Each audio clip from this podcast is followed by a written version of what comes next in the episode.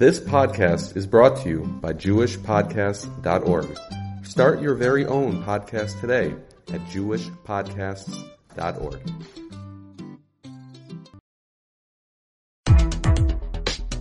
You're listening to the Yeshiva of Newark at IDT podcast. I'm your host and curator, Rabbi Abram Kibalevich, and I hope you enjoy this episode. From Chicago, this is the Chavrusa. I'm Avram Kivalevich. And I'm Kalman Warch. Kalman, uh, I remember many, many years ago the the the answers to why things seem to be so frustrating for us. The reason why we seem to have an affinity to things that weren't like the rest of our family. The reason why we started going on a path that was different questions that we'd look in the mirror and say, why am I this way? What is this all about?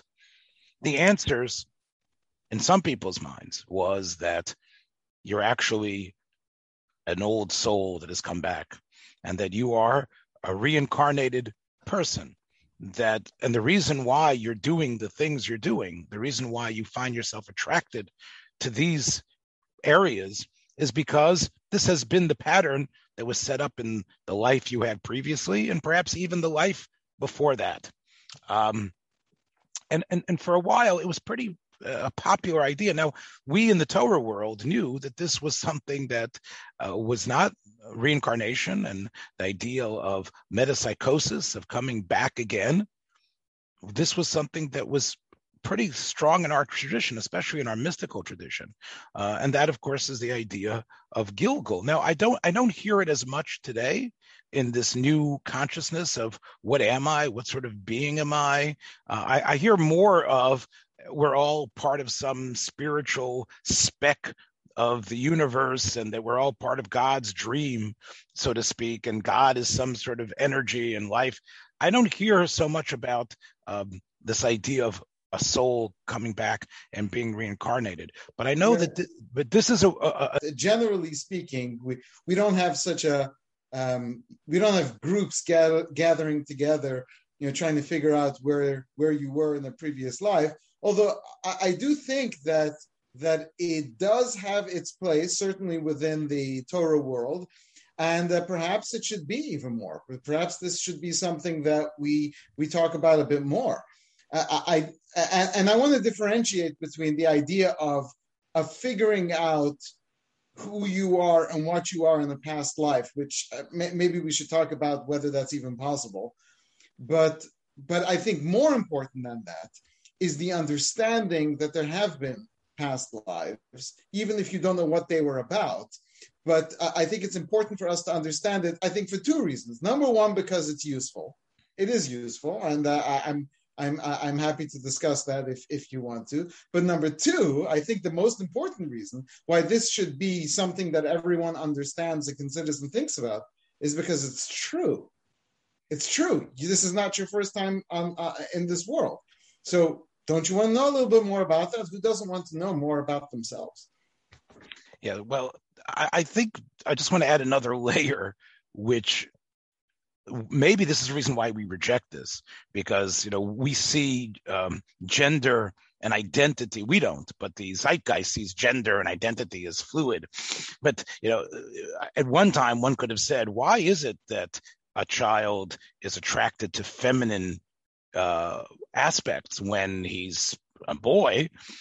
One of the answers that used to be given was well who knows? Maybe in a previous life there this was a, a soul of a woman. And somehow the woman is now uh, inhabiting this man's body. There's an assumption there that a, a, switch between man and woman can take place right? Correct which is not not not not universally agreed on, on okay but, All right, so you're suggesting okay, so that's a that's a way though. I agree with you. That is right. In other way. words, so a, a, way to understand why am I different? What's going on with me? Uh, it, it's not just what Freud said that it's all based on the first three years of my infancy and the influences that I got there, but there's something to bank on. But I, but but, I, mean, I agree with you on the on the general idea. I'm just very I'm wary of anyone going there because now we're just opening another door for someone to say, hey, you know what? Uh, I'm identifying as a chicken because in the previous lifetime I was a chicken, uh, maybe I was. I think it, it, it allows people to invent um, even more legitimacy to sometimes what is just a a psychological struggle that the person's going through and just and i don't mean necessarily gender issues i mean just in general a person could say oh i'm not depressed i in my previous lifetime i was a i was a uh, um, i was a, a prison warden and now all my f- past prisoners are making my life miserable right? Because they also came back to to torture me. So you start inventing stuff. So I, I, I, which is i think you're playing i think Kalman, you're playing into where I really want to go here because I think you've already given me some fodder to jump on you, which is that this is really something that, although both of us as rabbis, as dabblers, and sometimes investigators, sometimes even approaching scholars of mysticism, we know that this has become part, a strong part of the Jewish mystical tradition. I think our discussion today is should we come back and embrace this and make it a stronger part than it is?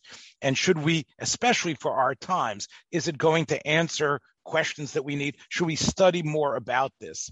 And I am going to uh, take the the side here that, despite my knowledge of this material, I believe that for most people, that this should be something that should be not verboten, but should definitely be not part of your normal conversation, spiritual, mystical at all.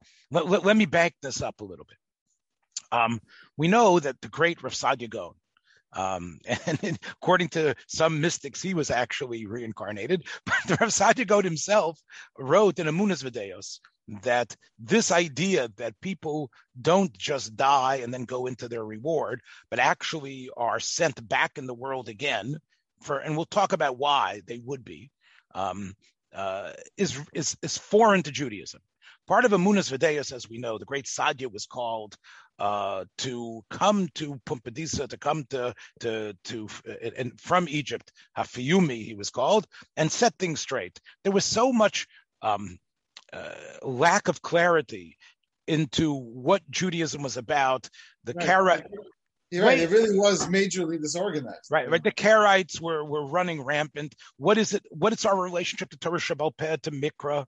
They needed a Superman, and they got it in Rav Saadia. And I'm not going to say that Rav Saadia's book is therefore polemical and not necessarily uh, accurate in terms of objective scholarship, but I in my heart, I know by reading the Emunas V'Deos that he really rejected this as a foreign element that was grafted into Judaism. And well, let me ask you uh, before you go on. I myself was was somewhat suspicious that Reb Gaon did that because he was trying to to to shut down the people who were going into this um, place that was just not comfortable for the people who were living in a in a in a, in a Muslim society where they're they they see this as a very strange concept, um, at least the Jews within the Muslim society, because of the very uh, strict rational approach that they were taking those days, and of course, um, all of his all of his connections to philosophy. Uh, are you certain that when is that your opinion that when Saadia said that he actually meant there was no Gilgul, or is he more on your side of the? Uh, okay, but look, I, I, I think we could probably write a scholarly paper about how Gilgul has always been, in many ways, used uh, uh, through societies because of certain pressures, and I don't know if it's ever dealt with totally objective uh, in an objective manner. Let, let me meaning that even our discussion today is not uh, objectively and scholarly. Saadia it, the idea of Gilgul was so. Um, I, am always objective and scholarly. okay. Yeah. Saadia, here's the point. You're right. People were questioning. People didn't know. Gilgul provided an answer for many the great answer why am I suffering? Why is it that I seem to have lived a righteous life? Why is it that bad things were happening to me? Why is it that I was, uh, uh, why is it that I was were birthing children with issues? Why were children suffering? Why were children with birth defects having to, to struggle? And, and of course, in those days, live even shorter and more torturous existence than they live today. And Gilgul was providing an answer. It was providing an answer uh, in, a, in, in, in, in, a, in a way that even as we know, uh, Chacham Avadia and others have invoked it today. When Chacham Avadia uh, was talked when when the, the idea of the Shoah was uh, was he was he was asked to comment on this, and he was asked to comment, you know, ludicrously about how God could allow the slaughtering of these precious Hasidic little children in Varsha. And, and, and of course, the Nazis gave us ample records of those slaughterings and uh, of, of, of, of what happened to those human beings. Chocham Ovadia preached based on the Kabbalistic idea of Gilgul that we have to say that these souls, that these people who died, were Gilgulim of uh, previous generations who needed to come to this world and die on Kiddush Hashem because of some sins they might have done in previous lives. And Sadi got himself burnt for it. Um, uh, uh, Chacham Ovadia got himself burnt for it and, and, and castigated by the secular Israeli press but you can understand how that answer made sense, and it made sense in Saadia Gaon's time as well. For the right. well, I, I, don't want to jump question. Ahead of, jump ahead of wait, our wait, discussion. Wait, I mean, I think is that because people didn't understand that they'd never learned what Gilgul actually means, people were offended because of their misunderstanding of the concept. So I'd like to come back to that, and I want you to finish uh, your point. Okay. So, okay. But I want to come back to this point that that's probably a good example of exactly what's wrong with the way this the issue is handled. Well, when Rav uh, was hearing it, he knew that it had uh, an element of Uh, uh, of respectability and people saying, "Oh, now that's the reason." And Saadia felt that this went against free will.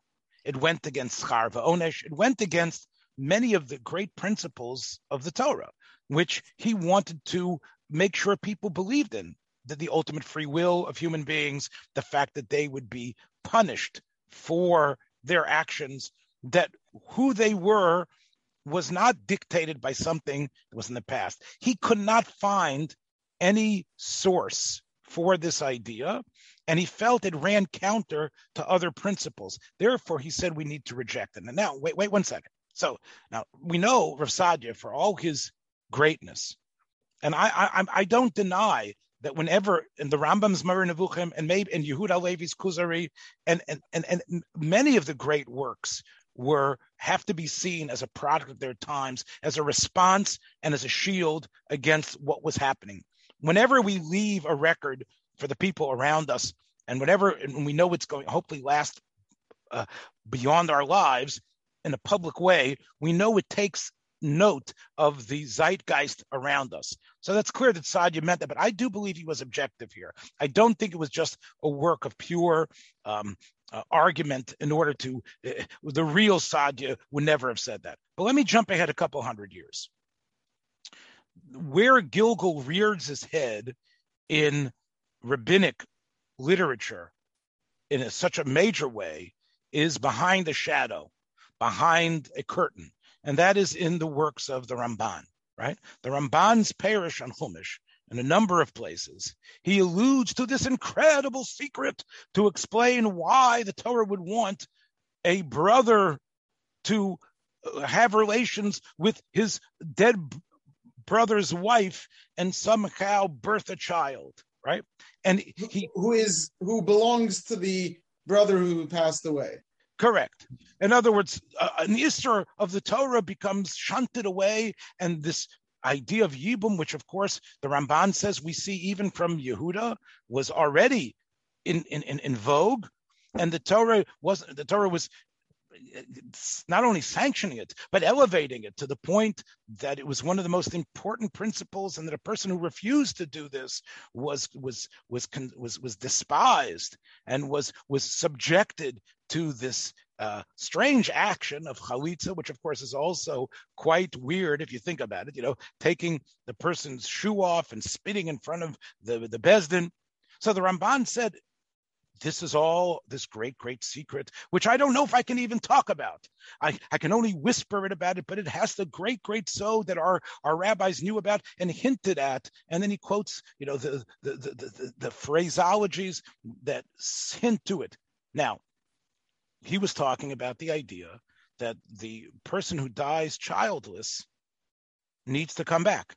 A person who who comes into this world, gets married to a young woman, and dies suddenly, dies clearly for a sin or something that terrible that that's part of his makeup and nature. And in order for that person's soul to be fulfilled, he needs to come back. And how is he going to come back? The amazing thing is, he's going to come back through the womb of his widow. And he's going to come back because his brother is going to actually be able to uh, touch that storage of soul, storage house of souls, and is going to be able to bring this child, who's going to be his biological child, but is really in some ways going to be his brother, who's going to come back. Now, this was so wild that the Ramban knew that his audience couldn't really comprehend it completely, and only the ones that were initiated would be able to understand. He says, "I can't explain it any any, any longer." And he was talking about. Also, it wasn't just an acceptance thing. There was no permission, so to speak, to reveal these things. Uh, uh, uh right? That was the tradition, uh, right? They just weren't allowed to. Because even though it, it, it, when you hear it, the light bulb goes off in your head. Of course, right? When when you hear this idea, which is not in the verses. The way he's reading it, the concept of Gilgul in the verse is actually a, a clearer read than our attempt to, to More, make another, and, and, it's not even our attempt, it's Chazal. Chazal, even the Ramban is right that the Nigla, what we call the revealed part of the Torah, and the drushes that every Jew knew actually covered this idea up because when they talked about Bechor Asher Teled, they said, "No, this doesn't mean the, the, the child that's born. This means the the next oldest brother who's going to birth that child." Chazal, Chazal do their best. The Ramban knew even in, in, the Nigla part, to hide the Omek Pshuto, which was this great Kabbalistic idea, which he said can only be revealed in the in, to, to, the uh, to the greatest and the ones who were most initiated. Now, you know as well as I do that two generations later, the most a sefer, which is now, by the way, printed side by side with the Ramban in in ArtScroll and other places, Rabbeinu Bachya, right? Rabbeinu Bachya Ben Osher, his his his his perush is right there next to the Ramban. So if you have the Zucker edition or whatever it is, you can actually see here's the Ramban like cowering in the shadows and saying, "There's a great secret here which I can't tell you about. It's so secret." And Rabbeinu Bach is just talking about it and writing about, yeah, yeah, this is the idea of Gilgul and the soul is coming back. And throughout his his writings, we have from the 14th century on, it's it's it's now an open thing. We're all talking about it. Yes, of course, reincarnation is part of Judaism. That's the mitzvah of Yibum is based on it. Okay, what happened in between the Ramban and Rabbeinu Bach? You know the answer. What is it? Of course. Well, the Zohar. The oh, Zohar. The Zohar. The or the Hiskalut of the Zohar, right?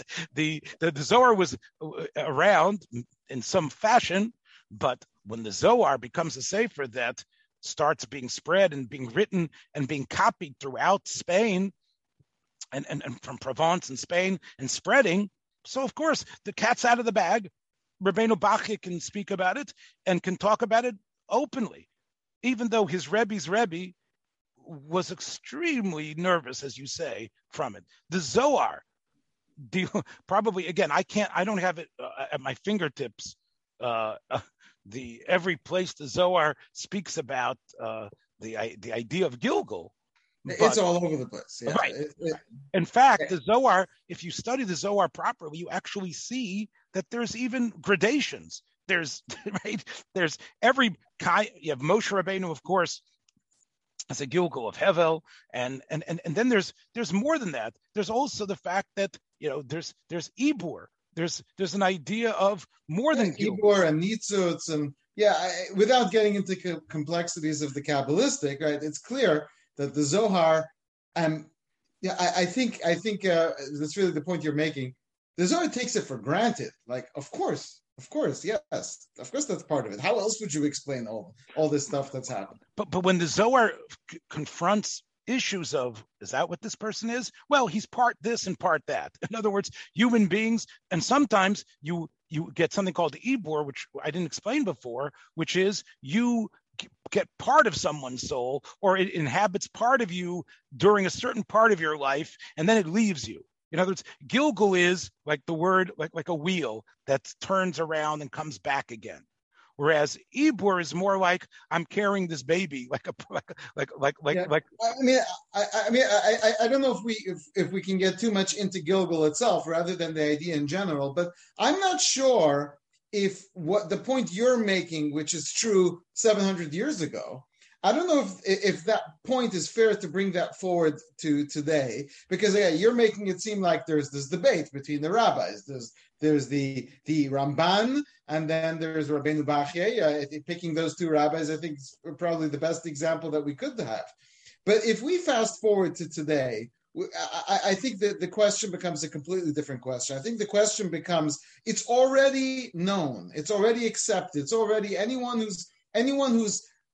I, I'm saying without you could open the Arizal and you could say, well, this person's a Gilgul of that, and that person's a Gilgul of this. You can you could just spend hours studying whose soul is related to whose soul. And I'm not going that far. I'm saying the basic idea that this idea exists. So, for example, that when we say Adam HaRishon gives David HaMelech 70 years, that that's related to the concept of Gilgul, and that Adam is Rosh Tevis, Adam David Mashiach.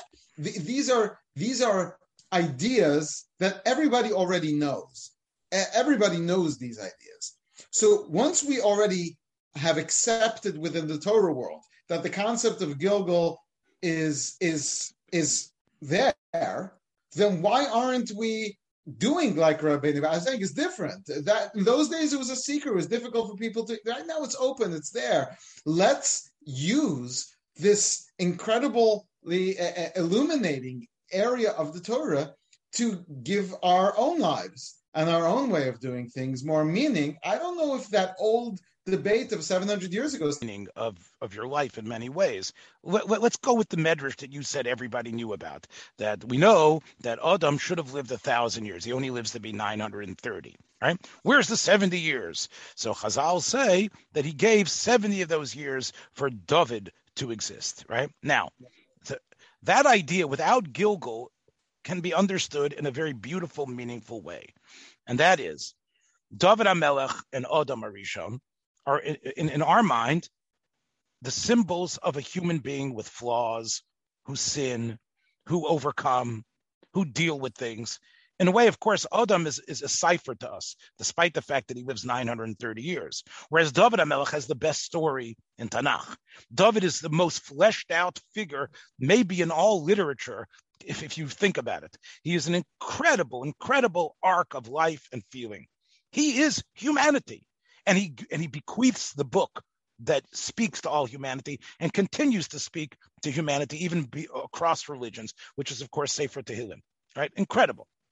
So when we say that David represents Adam, we're not saying that David is somehow a reincarnation, but rather that David HaMelech is every man. David is a person, is a human being, and David can therefore be related to.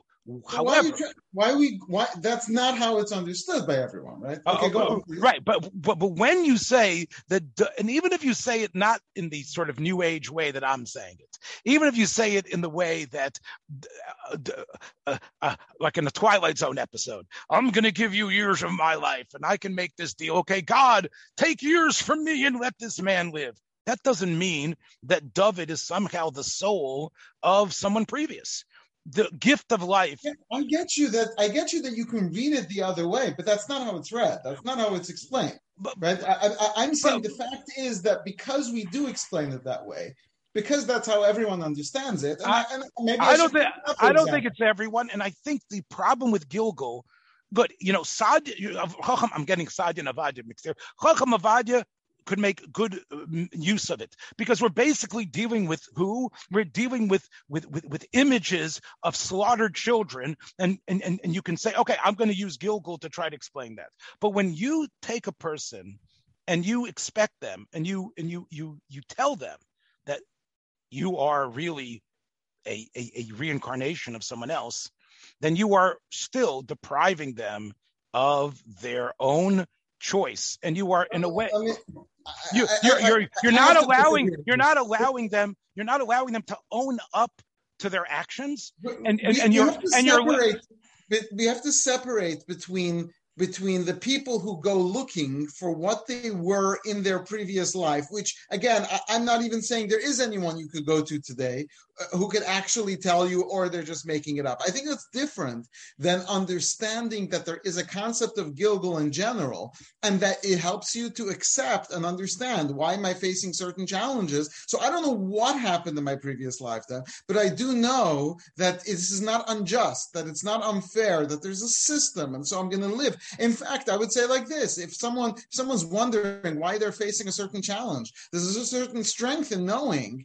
that that perhaps this is something you struggled with in the previous lifetime, and now you're here to fix, and that allows you to to focus more wow. on, on trying to get that fixed. Okay. Even if you don't know who you were and where you were, was I some tailor in in in in the 19th century who who lived in the following town in Hungary. It doesn't matter what who and who you were. You know, in other other religions they uh, and cults and groups they make a whole big deal out of it.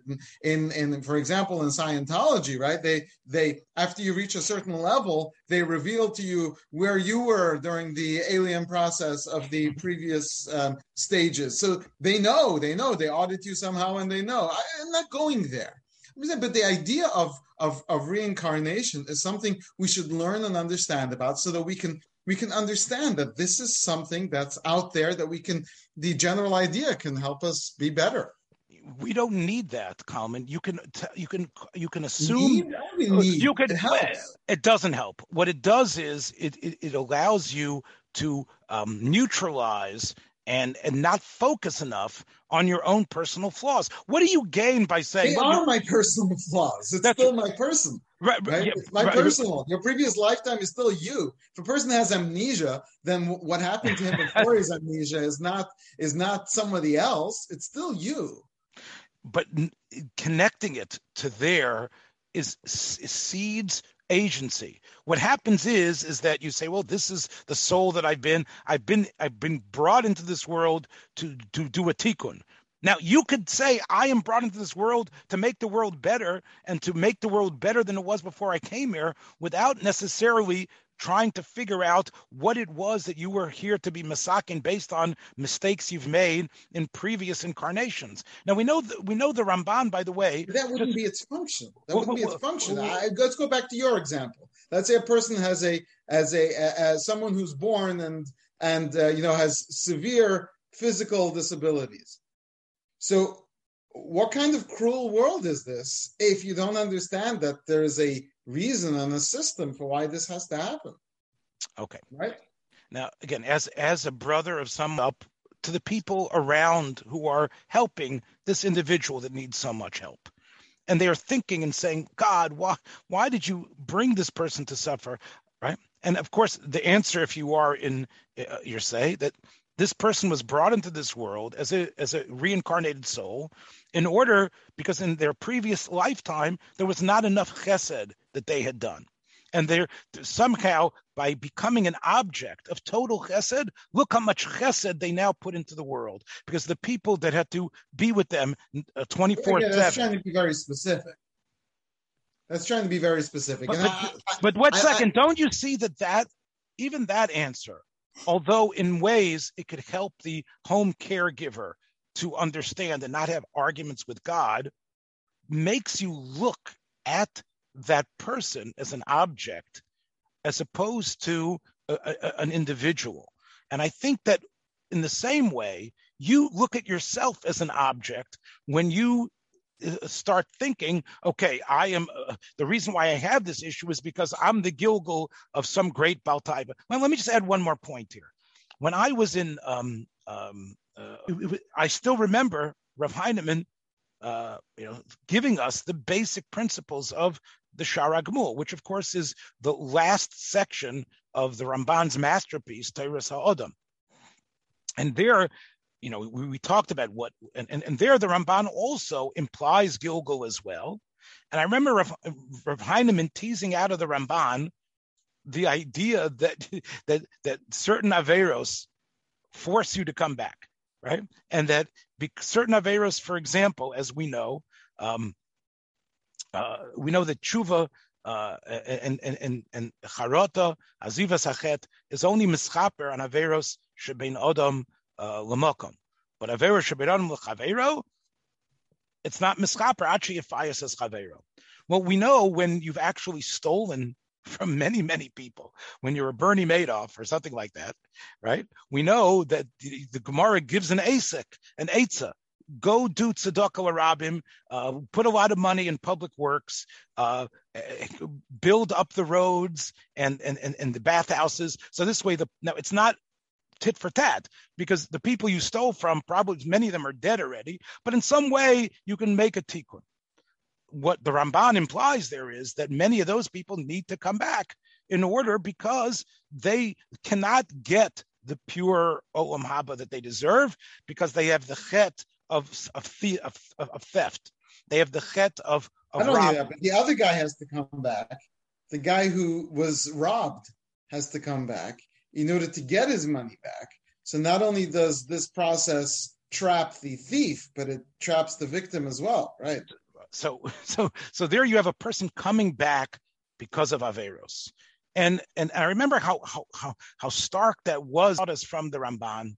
And I don't know, this might have been his own ideas. I don't I never saw in the uh, openly, was that you come back always in some way on a less of a madrega of a human being than you were before. I'm sure you're aware of what I'm talking about, correct? Yeah, no, no, there, there are examples. there's a discussion as to which exactly which specific sins a Torah sage, when he sins, he's going to come back as an Amaretz. Right? That's that's discussed. Uh, the you know the Vilna Gaon in his Pirush on Yonah, where he discusses a, the, the whole the whole book is a, is a book on, about on, reincarnation. Gilgul, right? Gilgul for dummies. That's yeah. that's Yonah. That's uh, that's the Vilna Gaon's Pirush on Yona, right? So so so. So what happens? So what happens is so so the idea of Gilgul in a way is sort of it's it's a boogeyman. It scares you, right? It makes you say, look, you don't want to come back, right? In other words, coming back. You, yeah, I mean, we're told if you get a choice between hell or coming back, to choose hell. Yeah, because coming back means that you couldn't. Hell didn't work for you, right? There's certain tikkunim that can't work. Coming back means you've and and hell will always cleanse you. Coming back could make it worse. Because here's your chance again and it won't work. So this is said it was it, for for teenagers it was cool and scary. And and i guess it was it was maybe it was good to hear about it. But but do you really think that that's mosif uh, Yerushalayim at all? I'm, I'm gonna i'm gonna bring out this point one more time and I, I think it's important to hear this. Whether I, I think you're making valid points that this thing can be misinterpreted misused, misunderstood. And, and, and I, I, I, I agree. All the dangers are there. But it's true. It's true. And I think that that should be the most important element within our discussions that is true. You are a Gilgul. And since you are a Gilgul, you are affected by that. There are things that matter because this isn't our first our first trip. And that's something to think about what what how we should be looking at things. I think this is important to teach and not so much again in the specifics but for, in general for us to understand the way that the world works is that the people you interact with i think that if you take that you know the the, the amazing idea of uh, one of the one of the points that Shlomo Carlebach accomplished with with the Schwarze Wolf story is that uh, after people heard that story, they started seeing people who they previously had seen as obnoxious, and and they'd taken on that you never know, right? You never know who he really is. He could be one of the Lamed Vav Tzaddikim. So I walk down the street, I see a guy who's a schlepper, he's a bum, and and the and then I go, you know what? As far as I know, he could be one of the thirty six Tzaddikim. So even if he isn't, even if he isn't, the point is that it helps me um, you know gives me a perspective in this world where I shouldn't mistreat someone because they I judge them to be beneath me because you never know. I, I think the concept yeah, of yeah, but, but helps us in this in this idea. I interact. I, but I some... what, what, kind of crazy crutch do you need? The reason why I'm not going to mistreat you is because who knows? You might be Rav Kiveger from a previous Gilgul, right? Of course, Chas Shalom that he had to come back. But if, but if, you if might have you a person who's being obnoxious to me, and I say maybe the reason he's being I don't know this. Like yeah, that's the difference difference between me and the other people. I'm not saying this is true. I'm just saying maybe the reason why he's being so obnoxious to me is because once upon a time I ruined his life. Okay. And, and and now we're being presented as and I'm you shouldn't be doing this to every person, but the fact that that idea exists is a useful and beneficial idea. I, I, think it's so fluid and so and facile in so many ways. First of all, look for darshanim, it's great, right? If you could connect the dots between who's who from every generation. Look, here's one of the greatest ones. You know, the Chozeh was was um, was was known to be able to to look at you and tell you who you were a Gilgul of right? He, you came into him and he was able with this incredible Ruach HaKodesh to, to see not just the human being uh, here, but generations, generations. The Chozeh said famously when he talked about Rabbi Yonasan Eibeshitz, Rabbi Yonasan Eibeshitz, who was incredible he revolutionized halachic thinking. If you look at the Tumim, there are things there there are lines in the Tumim that blow your mind how incredibly brilliant and connected everything is. Pilpul and Lumdus all together. And yet, Rabbi and Eibeshitz spent the last 10 years of his life approximately fending off the the ideas that he was actually a, a Sabbatean, and, and and there was many many people who believed it and still believe it to be true. Yeah, there's a bunch of idiots today who still believe it. Yeah. yeah. Well, again, I'm I listen. Shnayer Leiman is not an idiot, but okay. I, I think a person can have a person can have a place in their brain where they're an idiot. Yeah. Okay. I, I, you know, everyone's got their places. Uh, maybe okay, yeah. maybe Shnayer Leiman, maybe Shnayer Leiman, maybe Shnayer Leiman, maybe yeah. the Gilgul, yeah, maybe the Gilgul. Yeah, I knew you were going to go there. Here, here's the point. So no, I, I would never say something like that. But, about but you know what the Chozeh said? The Chozeh said that the reason why this happened because he was a Gilgul of Rabbi Lezer ben Hyrcanus. He was a Gilgul of Rabbi Lezer ben Hyrcanus, the great Rebbe of Rabbi Akiva, right? Who who died in Nidui, so to speak, because he uh, refused to give in on his machlokas of Tanur Shalachnoi, that incredible neshama comes back, and it came back in the in the body of Rabbi Yonasan Eibeshitz, a, a great teacher. What an Einfall the Chozeh had, right? It's an incredible. Right. And, and, the, the Arizal made Rabbi Eliezer ben Hyrcanus a Gilgul of Ruven ben Yaakov, right? Because that's why he's called Rabbi Eliezer Hagadol and and because and Rabbi Eliezer ben Hyrcanus was supposed to be one of the Asara Aruge Malchus, but because Reuven walks away, that's why the Gemara in Avodah Rabbi Eliezer escapes from prison by making that whole argument. Right? It's all it all works out perfectly. That's what Rabbi Yonasan Eibeshitz makes it out in the end, right? yeah, but he makes it out, but he makes it out in a way where his legacy, in a way, is affected. Look, it, it, you, listen, my jaw is dropping by uh, from your tushtel. Uh, but you know, it's fun, but it really takes away from really understanding who Rabbi Yonasan was, and it really takes away. I don't think it does. You know what? Yeah, I want our listeners to think in the concept of a previous incarnation. Does that take away or does it add? Uh, you're saying it takes. I'm saying it adds.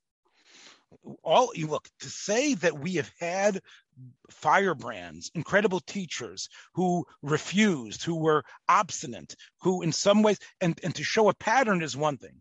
It's another thing to say that he sort of was destined to end his life in a state of uh, of, of Cherem, in a state where uh, of, of, a great cloud over his head, based on where the soul's trajectory was previously, I think is is, is dangerous. Let, let, me say even something further. Let me respond wait, just to that point. I, on the contrary, I think that that believing that a tzaddik like Rabbi Yonasan Eibeshitz can experience such irrational, uh, such an irrational attack by another brilliant, beyond brilliant scholar like like a Yaakov Emden, there must have been some super. I would be, I would be more upset if you tell me that it was just a, a great tzaddik making a big giant mistake about another great tzaddik, and then this weird stuff about people someone found something about his son, which eerily reminds me about the bizarre testimony about their Moshe de Leon's wife. Like, like, since when did these become basis for historical evidence? It's just crazy. I'm saying my point is it's irrational, and I would much rather see. I, I think Gilgul irrational. Adds, Gilgul, ironically, Gilgul adds rationality. No, it doesn't. No, it doesn't. The, the, way to understand Rabbi Yonasan is to go through Shalom Ya'ari, to understand what Shabsoyas was, to understand what its appeal was, to understand the difference between moderate Sabbateanism, to understand, and, and that, you know what, Rabbi Yonasson's life is should be a byproduct of the incredible power that the Shabsai Tzvi himself had, and why this was a movement, despite its antinomian underpinnings, was able to to, to create such energy and such people behind it.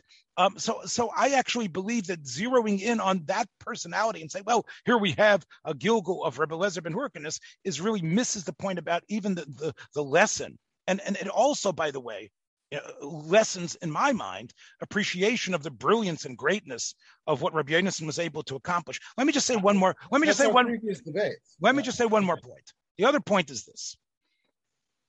Yes, it's in the Zohar. And we know that the Zohar is open for everyone. There's so many, there's three or four different English translations you can get. There's Biurim. one day there'll be a decent one as well. okay. I don't know, Kalman. I mean, the Biurim uh, are, are, are, the Sulam and the Masik Midvash are where it's at. Okay, well, well, well, obviously the uh, the Zohar is a, a beautiful, wonderful sefer. However, I believe that the Rabbonim that were against the printing of the Zohar were right. The hatfasa of the Zohar, even though I probably wouldn't have it if, if they were if they would have, was a mistake the fact that the Zohar became such public a uh, part of the public uh, sphere and that it was published and everybody had it and everybody learned it. And you had people even like um, f- philosophical rationalists who were using it and sort of like misinterpreting it. And uh, you know e- even the cutest usage of it for example from the Ksava Kabbalah uh, Rabbi Yaakov Tzvi Mecklenburg right? So right. he quotes it consistently as Mechilta de Rashbi, right? He, right. he quotes it consistently, right? Because because he knows Mechilta de Rashbi is mentioned by the Ramban and other Rishonim. Ah, this must be it. it, it it's so. He, he's just he's just trying to sneak in Zohar into a German um, uh, uh German Pirush al but his point is, is my point is that we know that it's out there, and whether it's been used by Pico della Mirandola uh, for Christian principles, or it's or it's read as a pure medrash by others, it was probably a mistake to allow this book to be such to have to have such public hands on it. Yeah, Rizal explains that that's what we need. Mashiach is coming, and we all, we're all going to be on a higher level, and we need the Zohar to get there. I mean, that, that's the that's the simple explanation for why it was revealed. Right? That as the time goes by, we need this, and and I want to add that I, I want to add that that uh, and maybe this should be a, a point we spend a little t- a bit of time on. I think that today in our world there is so much coldness there people are people are even spiritual things people are embarrassed to talk about spiritual things like god and and things like that uh, um, yeah things like that and god but th- those kinds of subjects uh, on uh, on the spiritual realm, I think that teaching even children and people about you know these even deeper, delving deeper into the spiritual realms with these kabbalistic secrets, beginning with the Zohar, but going all the way through Gilgul. I think that it you we need we need the vitamin, so to speak, pure concentrate of this depth um, in order to give us a chance to be able to survive in this cold, sterile world. We need this kind of Torah, and you see that people are spiritually awakened uh, by the Kabbalistic, including the the reincarnation concept. You know, what, what, un, not fair, Kalman, not fair. What you just said. I'll tell you why. We we know that there has been a history I'm not talking about these bastardizations of the Zohar, where the Zohar Beloshon Kodesh. I'm not talking about that. I mean, Yudel Rosenberg is great. He wrote a book about the Golem. Okay, he has a big schus in for popularizing mysticism. Okay, but his work on the Zohar is a travesty. Here's what I would have rather had. You might have had gatekeepers who would take ideas from mysticism, but not necessarily give us the Zohar in all its glory in order, in other words, the people that you, you're right. We need to know what we have. One That's second. Well, right. We need, I agree. We need to know about Ishtalshus. We need to know about the, how God, the world was created. We need answers that are, are, are more invigorating than the dry philosophical ones that the Rambam put on the table. I agree with you. However, the fact that we have a book which is so open, is so open to misinterpretation, and I think the Ramban was right. Yes, it's all over the Zohar. But the Ramban's gut feeling that this was something that probably should be used very delicately and gently and not revealed already and not become part of the public persona till Shirley MacLaine and others are, are, are, are trumpeting it everywhere. Gilgul should be something held back. It's the type of thing that I believe it's a last ditch thing sometimes to explain suffering when we don't know it. But when everybody knows, yeah, like it's all, it, it, it's in the public discussion consistently. I don't think it adds. I agree with you. We can't just have dry philosophical Judaism. We can't just have Judaism that's based on the, the, the fire and brimstone Musar. We can't even have Judaism that's based on the psychological Musar of Rabbi Yisrael Salanter. And we also can't have Judaism that's based on the brilliant philological, humanistic, uh, forward-looking ideas of Shamshon or Hirsch. Those are all missing the, the greatness of Kabbalah and the greatness of the ideas that are in mystical thought. I don't think, however, that Gilgul should necessarily be part of that. I, to me, Gilgul is, is is is sort of like the unempowering part it, it, it, I think that's part of our debate. I, I would say that I, I, definitely to make a, a whole um, genre out of Gilgul, yeah, I, I, think that's that's a bit much. But within the Kabbalistic traditions, it's there, it's there, and it's true. And we are Gilgulim. And I'm sorry, I would be very upset if at the if if my rabbis and teachers would never mention Gilgul, and then I get up there and they say, "Well, you're going to have to go back," or or even if they don't say that, they say, "Look where you were before," and I go, "Well, nobody told me about this." I would be upset. That, be upset that's going to be the that would be the least of surprises that we're going to discover. that doesn't change the fact that okay. I want I want to know. People want to know. People want to know the truth, and we should be sharing the truth. And and so then why do we keep it a secret for all that time? Good question. But once his per- permission is given and permission has been granted, it must be because we need to know these things. I think again, I'm going to say just reiterate, Saadia's hunches were were, were strong. The Ramban's uh, resistance was correct, and I, will tell you that we know in some Eastern cultures, uh, Albert Brooks uh, did a film about it called Defending Your Life, which was really based on, you know, Albert Brooks is a Jewish filmmaker. His real name was Albert Einstein, but he he changed his name to Brooks because people he didn't want people confusing him with the with the with the with the Nobel Prize physicist. So Albert Brooks was made, he a was he a, a Gilgul of I don't know. You have to look at the dates. So he might have been an Ibur of Einstein. I don't know. But but Albert Brooks Einstein uh, had a film called Defending Your Life. Meryl Streep was in it. And in this film, it's all about what happens after you die. And here's your chance to are you coming back and what you're coming back as. And and therefore eternity in Albert in Brooks's mind was very similar to the Eastern culture's belief in reincarnation. You just keep on coming back and coming back and coming back. And I think that's what could replace the idea of a Gan Eden, the idea of a Tainug Elyon, the idea yeah. of, Vegas is, oh, you know what? You know, and, and, and the more you tell people about it, the more they believe, you know what the Olam Haba is? Olam Haba is, is coming back again coming back as someone else and, and and and the soul energy is constantly just like everything is recycled you're going to be fact, recycled the fact that in the in the far southeast or even in the center southeast that that they that they that they have a different and what we would call a sort of out there approach to the concept of Gilgul doesn't scare me. And I think it does scare a lot of people. I remember I was once giving a class and I mentioned the concept of reincarnation, and someone said, I didn't realize that we believe in that. I thought that was more of a Hindu thing.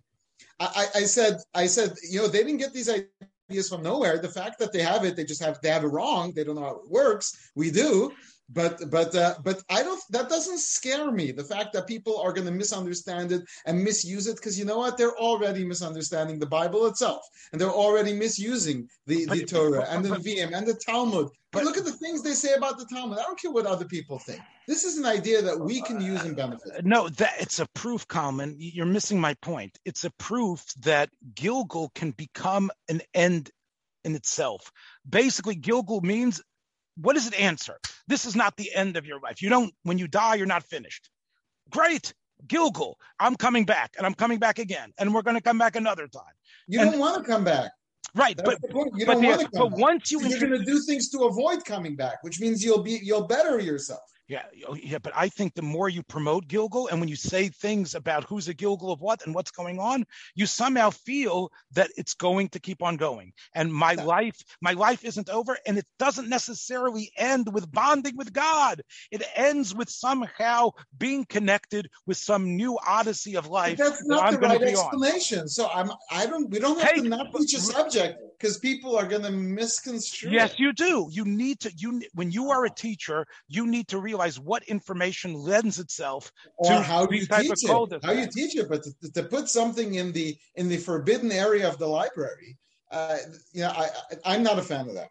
uh, again, I, I I rest my case. You see what Gilgul has done to the other cultures that have adopted it. They have taken God out of the picture, and they've they've made it all about the human odyssey of what you need to accomplish. Listen, I really know, I, I, I would say Colin, that we should discuss this at, a, at another time. I think that part of the reason why you're holding on to it is because this is the only way you can somehow see yourself as my senior. Because it's only it's only because you are not just looking at me at- as someone as 20 years my junior, but you're looking at me from your previous incarnation, where perhaps. Um, you were indeed uh, my senior and my superior in so in so much, and I think that's part of the reason what gives you your um, your your your your chutzpah sometimes is your ability to somehow think of that. You see, way. you just used Gilgul to explain my behavior. That's why you you're embracing it. All right, my friends. We hope that uh, we shall catch you perhaps on another uh, incarnation of the Chavrusa. Take care, everybody. Be well. Thanks for joining us for another episode from the Yeshiva of Newark at IDT Podcast. Be sure to subscribe on your favorite podcast app so you don't miss a single episode.